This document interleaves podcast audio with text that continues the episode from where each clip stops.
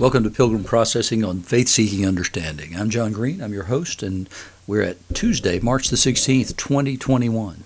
Still, we're going to stay in Jeremiah and in Romans and in the Gospel of John today. And remember, we have dropped back to John 6, having gone forward through into John 8, and now we're dropping back into John 6. First, let's start with a little prayer from Psalm 97. O you who love the Lord, hate evil. He preserves the lives of his saints. He delivers them from the hand of the wicked. Light is sown for the righteous, and joy for the upright in heart. Rejoice in the Lord, O you righteous, and give thanks to his holy name. It's exactly the prayer Jeremiah would pray. He would pray that prayer for these people to whom he's speaking in calling them to the Lord. Love the Lord and then hate evil. It, he's the complaint that we're continuing with today comes from Jeremiah 17, 19 to 17. And it begins with the Lord's complaint against the people, and he's giving them the possibility of life here. Right? So what he says is, Go and stand in the people's gate, by which the kings of Judah enter and by which they go out, and in all the gates of Jerusalem. In other words, speak to every single person. Speak to the kings who come in through the people's gate. Speak to the people who come in through the other gates of the city and into the city and say this Hear the word of the Lord, you kings of Judah and all Judah and all the inhabitants of Jerusalem who enter by these gates. Thus says the Lord Take care for the sake of your lives, and do not bear a burden on the Sabbath day or bring it into the gates of Jerusalem. Don't carry a burden out of your houses on the Sabbath or do any work, but keep the Sabbath day holy, as I commanded your fathers. Yet they did not listen or incline their ear, but stiffened their neck that they might not hear and receive instruction.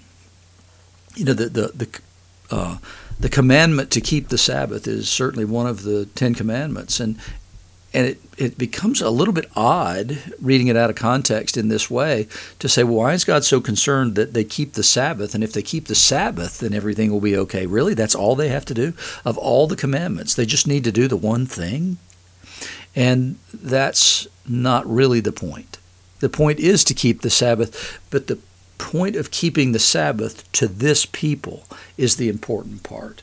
Because as I've told you before about the Baal worship, it, it's fertility. That's what it's about. in an agrarian economy, or a, an economy that's largely based in uh, agriculture, the most important thing would be fertility. We've got to make sure the rains come. We've got to make sure that, that God provides all the conditions necessary for growth. And so the main thing that you're going to need for fertility to happen is going to be rain. And so that's what Baal worship is. It's it's to induce Baal, as I've told you before, it's in, to induce Baal to engage in sexual activity, and then his um, sperm is rain, and it makes the earth fertile. And so you can hear why all that would be. And so why is God telling them to keep the Sabbath? And to not do any work and to not bring things in and out of the city. Well, all that has to do with commerce. It has to do with trading. And so if they'll keep the Sabbath, then that will get them realigned with Him. Because what it is is to say, commerce, my business, whether it's agriculture or anything else, is not the most important thing. I can set that aside for one day and trust and believe that everything that I need will be provided for, which is taking care of some of that covetousness. Because I don't want all this other stuff because I become satisfied with what I have, but that begins with satisfaction in Him. And so it's that taking of satisfaction, which means that I don't have to wear myself out. I don't have to spend seven days working. I can take one day off to the Lord. I can trust Him for everything. I don't have to work myself to death. He promised to provide these things, He will, so long as I keep my part. And so, in keeping the Sabbath, they're actually serving lots and lots of different commandments because they're going to forsake other gods. They're going to get their priorities right and they're going to trust Him because that Sabbath is trust. It's trust that if I take a day off and devote it to the Lord, then everything will be okay. I don't have to spend my time on every single day worrying about these things. And so you're you're taking care of that. You're taking care of covetousness. You're taking care of centering yourself back in the law of the Lord, and you're rejoicing and celebrating in the relationship you have, and you're remembering His promises. You're remembering who He is. That's why it's important to keep that Sabbath because it keeps you in the right place, in right relationship with God. It keeps you mindful of His promises towards you, His goodness, and His greatness. And then he goes on to promise in this if, if this happens, then you're going to be thrown out of the land. But if you do these things, then here's the benefit of that. Then there shall enter by the gates of this city kings and princes who sit on the thrones of David, riding in chariots and on horses, they and their officials, the men of Judah, the inhabitants of Jerusalem. And the city shall be inhabited forever, and the people shall come from all over, bringing burnt offerings and sacrifices, grain offerings and frankincense, thank offerings to the house of the Lord. But if you don't, I'll kindle a fire in the gates of Jerusalem, and it'll devour the palaces of Jerusalem, and shall not be quenched. It's important, I believe, for us to keep that Sabbath, to take that time away and apart with Him, to remember those same things in the same way it was important for the people of Israel in those days. We've got to keep the main thing the main thing. In the John lesson from John 6, 16 to 27, reminds us of exactly that because Jesus calls out the, the hearts of the people here.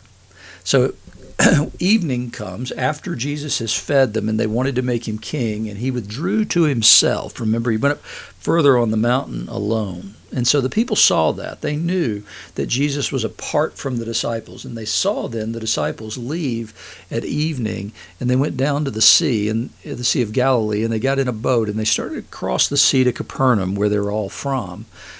And it was dark, it says, and Jesus had not yet come to them.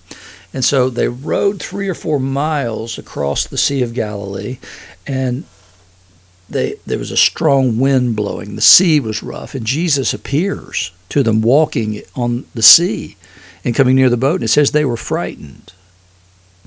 And he says to him, It is I. Do not be afraid. And they were glad to take him in the boat, and immediately the boat was at the land to which they were going it's Jesus walking on the water that frightens them.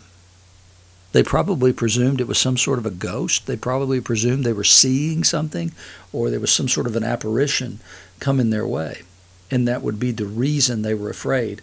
I can remember a long time ago when we first started the church here, had a, a couple, an elderly couple in the church, and, and she asked if she could lead the women's Bible study. And I said, absolutely. Well, later we had some problems with one another. And he was constantly concerned about the fact that I mentioned Rick Warren approvingly in any shape, form, or fashion, or purpose driven stuff. And so he got very upset about that, and he brought this thing to me. It was a pamphlet that it was about 36 pages long, and it was a, just a, a, a, a devastating um, polemic against purpose driven. And, it, and in those 36 pages, it had three quotes from the book, and all of them were taken completely out of context. And so we began to talk about it. And, and I said, Andrew, you know, here's the thing. your wife, I allowed her to teach the women, and she told me initially that she was going to use um, William Barclay's commentaries, and these were written 100 years ago almost now. And, and I said, I, I let her do that, believing in her and trusting in her to teach truth in spite of the fact William Barclay was a universalist. And in spite of the fact William Barclay didn't believe in miracles. And he said, Why do you say William Barclay didn't believe in miracles? And, and it was because of this story, actually. And, and then I began to read Barclay differently after I read the, his commentary on this story because what he said was is that he did well he, he said jesus wasn't walking on the water here he was walking near the water and the disciples saw him walking near the water well i don't know why they would have been afraid and then it, and that, that there was this huge storm, and that they were speaking with Jesus in the midst of this storm, and that he says the same thing about the other times when they were when he walked on water, and and, and it's I be not afraid. Well, why would they be afraid if Jesus was walking on the land? But it, so that was his his way of getting around the idea of Jesus walking on water. But it, but the the stories never made sense once he took the miraculous element out of them. But in, in doing so, he had done two things, right? He had denied the, the Word of God, and he had denied the Son of God. And he denied the Son of God by, by saying that, that these miracles had been overblown stories, and they were not overblown stories. There's a reason the people wanted to make him king. It's because he provided food. What Barclay said about that was people had food, and he, Jesus, acting in this way, encouraged them to share. Well, so did Barney the dinosaur. But that's not what happened there. The people wanted to take him king because he had done a great miracle. The disciples were afraid here because he was doing a great miracle. It's important, again, to know what it is we believe about Jesus. We have to get that right. If we don't get that right, we're not going to get anything else right either. So, and Jesus goes into the boat and they get to where they're going into Capernaum. And the next day, the crowd sees that that boat is gone and he, they knew he wasn't with them, and yet he wasn't there. And so they got into boats and they went over to where he was um, and drew to the other side as well. And they got there and they said, Rabbi, when did you come here? They knew that he hadn't come with the disciples. Um, and so they wanted to know, well, when did you leave? We never saw you leave. Well, what would be even more remarkable would be if they had asked the right question, which is, how did you get here? Oh, I just walked across the water. But they just asked when, so Jesus didn't bother to answer the question of, of how. And so he answered them Truly, truly, I say to you, you're seeking me not because you saw signs, but because you ate your fill of the loaves. Don't work for food that perishes, but for the food that endures to eternal life, which the Son of Man will give you. For on him the Father has set his seal. He knew the heart. He knew the heart of the people, and he knew why they were seeking him. And it wasn't be- because they had come to a higher understanding of him, it's because they wanted more bread it was time to eat. He had compassion the first time because they were seeking him. But now he's very cynical about why they're coming after him and what it is they want. And he's cynical for a reason. It's because they said before that he was the prophet and they wanted to make him king by force. They wanted more more bread, more this, more that. That's exactly how you get a tyrant and a despot. That's exactly how Germany ends up with Adolf Hitler as the chancellor is that he promised to raise and improve their economy. And so Jesus here is pushing back and pushing away because he knows what's in the heart of men. Remember, John's told us that before. He told us that he knew what was in their hearts when he was in Jerusalem and he wouldn't entrust himself to them. So again, here we are with that same thing. They're coming to him for the wrong reasons. They're coming to him by, by underestimating who he was and not being willing to, to acknowledge that. It's a, it's a desire that's bringing him there, but it's the wrong desire. It's not the desire for him as who he, who he is and who he said he was. So, Paul, in the um, epistle, is talking about desire as well. He, he, and he says, I don't understand myself sometimes. I don't get what's going on. He says, Did that which is good, the law, then bring death to me? By no means. It was sin producing death in me through what is good, in order that sin might be shown to be sin, and through the commandment might become sinful beyond measure. For we all know the law is spiritual, but I'm of the flesh, sold under sin. And then he keeps on and says, I don't understand my own actions. I don't do what I want to do. I do the very thing that I hate to do. He said, But if I do the thing that I want to do, then I prove the law is good because I approve of it and I agree with it. But it's no longer I who do it, but it's sin that dwells in me that causes me to do this. And then he says, For I know that nothing good dwells in me that's in my flesh apart from the Holy Spirit. For I have the desire to do what's right, but not the ability to carry it out. I don't do the good thing I want to do, but the evil I don't want to do is what I keep on doing. Now, if I do what I don't want to do, then it's not really me that does it. It's sin that dwells in me. But sin has control, and that's why he's saying you're slave to sin under those things. And so said, I find it to be a law that I want to do what is right, but evil lies close at hand. Again, here we are with Genesis kind of language, because that's exactly what God says to Cain. Evil is crouching at your door. It's close at hand. It wants to have you.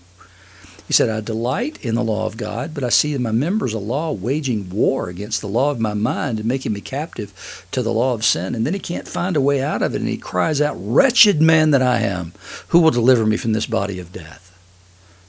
And then he gives the glorious answer Thanks be to God through Jesus Christ our Lord. So then I myself serve the law of God with my mind, with my flesh I serve the law of sin. And Jesus has come to be the answer to that dilemma that's unresolvable in my flesh. He comes and provides the answer to what will save me from this body of death, and that is his death, and then the outpouring of the Holy Spirit in my life to set me free from the power and the slavery of sin.